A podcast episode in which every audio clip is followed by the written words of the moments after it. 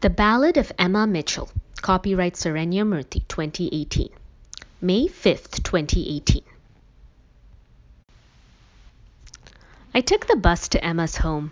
She had texted me her address. It was in a posh part of town, but I didn't know how posh. The walk up the driveway was long. A butler showed me in.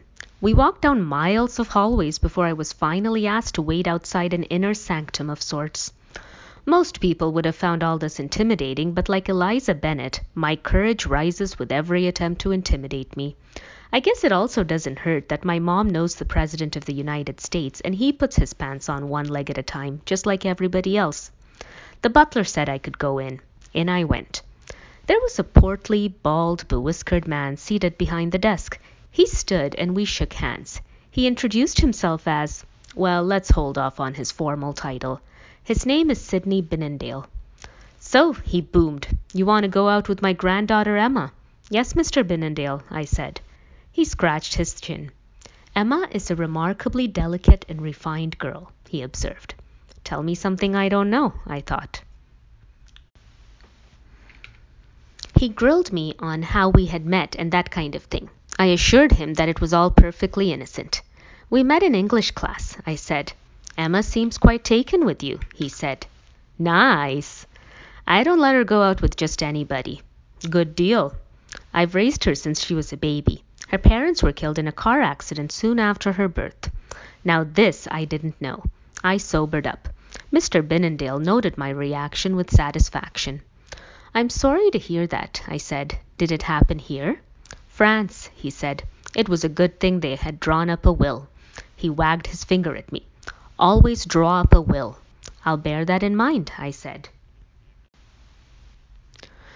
Emma is my sole heiress, he said. He cast his hand around as if to add, of my not inconsiderable wealth. Money doesn't interest me, I said. I don't know just what made me say it. Mr. Binnendale eyed me shrewdly and said, I believe that's why you interest Emma. Yeah, I said. Look, Mr. Binnendale, it's just a first date. We'll see if it goes anywhere. Could we please leave if you don't mind? Emma told me she has a 10 o'clock curfew. We're not going to be able to squeeze in dinner and a movie at this rate. Dinner and a movie! He looked, or pretended to look, impressed. All right then. He rang the silver bell on his desk and the butler materialized. James, summon Miss Emma. Her date, he kind of sneered at me, is waiting. James went away. Mr. Binnendale and I looked at each other. He seemed to have more on his mind. I waited for him to say it. It's no secret who your mother is, he said. No, I agreed. We're on opposing parties, he said. Yes, I said. He walked around the desk and placed a hand on my shoulder. The press can be brutal, he said. All I ask is that you remain discreet, to protect Emma's feelings. For a moment he seemed almost fatherly, and my dislike of him wavered. I will, I assured him. Good man. He clapped me on the back. I nearly coughed. He was pretty strong. Miss Emma Mitchell, the butler announced. I turned my head and forgot all about Mr. Sidney Binnendale. Emma was wearing a blue gauzy dress with gray white sparkly stuff all over it. It sort of clung to her, outlining the slender figure she perpetually camouflaged at school. Her wrap, the same shade of blue as her dress, also clung to her. Her blonde hair was all soft and loose around her shoulders. I suddenly wanted to run my fingers through it. She always had it neatly tied up in a ponytail, bun, or braid at school. She was looking at me, smiling, her eyes as blue and sparkly as the dress. I could tell that she was pleased with my reaction. I cleared my throat. Hi, Emma, I said. Hi, Jason, she said shyly. You two had better get going, Mr. Binnendale said briskly. James will drive you, and he'll come back for you at 12 a.m. Emma gasped. Twelve? Really? Thanks, Grandpa. She hugged him and gave him a kiss. I felt jealous. It wasn't just her evident affection for her old man. It felt like ages since I'd last said the word grandpa.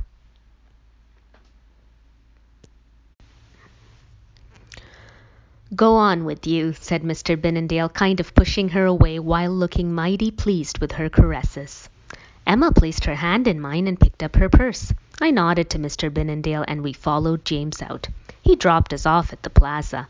We had dinner at Florentine's and then watched Hidden Figures. We walked around the plaza talking about the movie. The fountains were illuminated with golden lights, and Emma admired them.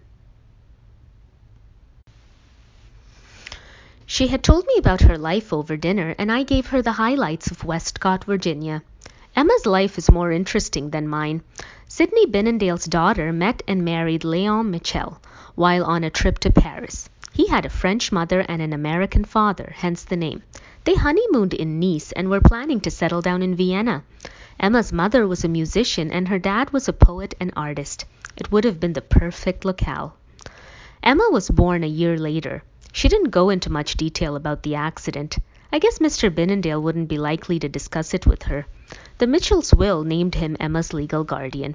He went to Vienna, scooped her up, settled her parents' estate, and brought her back to America. She had a nanny and went to private schools. When she was twelve, Mr. Binnendale sent her to the same boarding school in England where her mother was educated. Emma told me, laughing, that while her mother was allowed to attend boarding school until she graduated and went to the London School of Music, Mr. Binnendale complained that he missed Emma too much and withdrew her after three years. It was too late in the year to enroll her in any American preparatory academy, and so she came to Monroe. Your loss is my gain, Dean Ward. Not a lot of people know this, Emma told me shyly. They'd start calling me Princess and ask if I owned a pony. Your secret's safe with me, I said. Do you own a pony? Yes, Grandpa brought Yes, Grandpa bought me one for my birthday. He lives on a pasture in Virginia. I ride him in the summer. Naturally, this got us talking about horses, and I found myself telling her all about the horse farm. Emma may be well bred, well educated, delicately nurtured, carefully brought up, and all that sort of thing, but she is surprisingly easy to talk to. She listens and laughs at all the right moments. She got a call at 1 a.m. It was James. He drove us back to the Binnendale mansion. I walked Emma to the door. It felt a little awkward to even attempt kissing her under the watchful eye of old man Binnendale. He was probably standing at one of the many windows, and James had nothing else of interest while he waited in the driveway. So I pecked Emma on the cheek. She giggled and blushed, and said we should do this again sometime without the entourage. She heartily concurred. I'll call you, I said, making a mental note to secure home court advantage for the second date. Okay, she said happily. Good night. Good night, I said. I gave James my address and he plugged it into the GPS. I was pretty sleepy by this time and drowsed in the limo. We got home at 1 a.m., my curfew on the dot. I met the family on the doorstep, staggering home at the same time. They must have made quite a night of it. A limo? What the hell? Stevie gawked as James drove off. Big deal, I scoffed. You went out with the first son. Allison's eyes were full of amazement and wonder. Who is this girl? she demanded. Just a girl at school, I shrugged. Is she rich? Her old man is. Anyone we know? Dad grinned at me. You know a lot of people, I hedged. Jason, I need details, Mom pouted. Sorry, Mother. I leaned in with a mischievous smile. I'm afraid I can't read you in just yet. There was a chorus of groans and laughter. How long have you been waiting to say that to me? Mom demanded as I went upstairs. Since the day we moved here, I called over my shoulder. I fell asleep with the ballad of Emma Mitchell unfolding through my mind.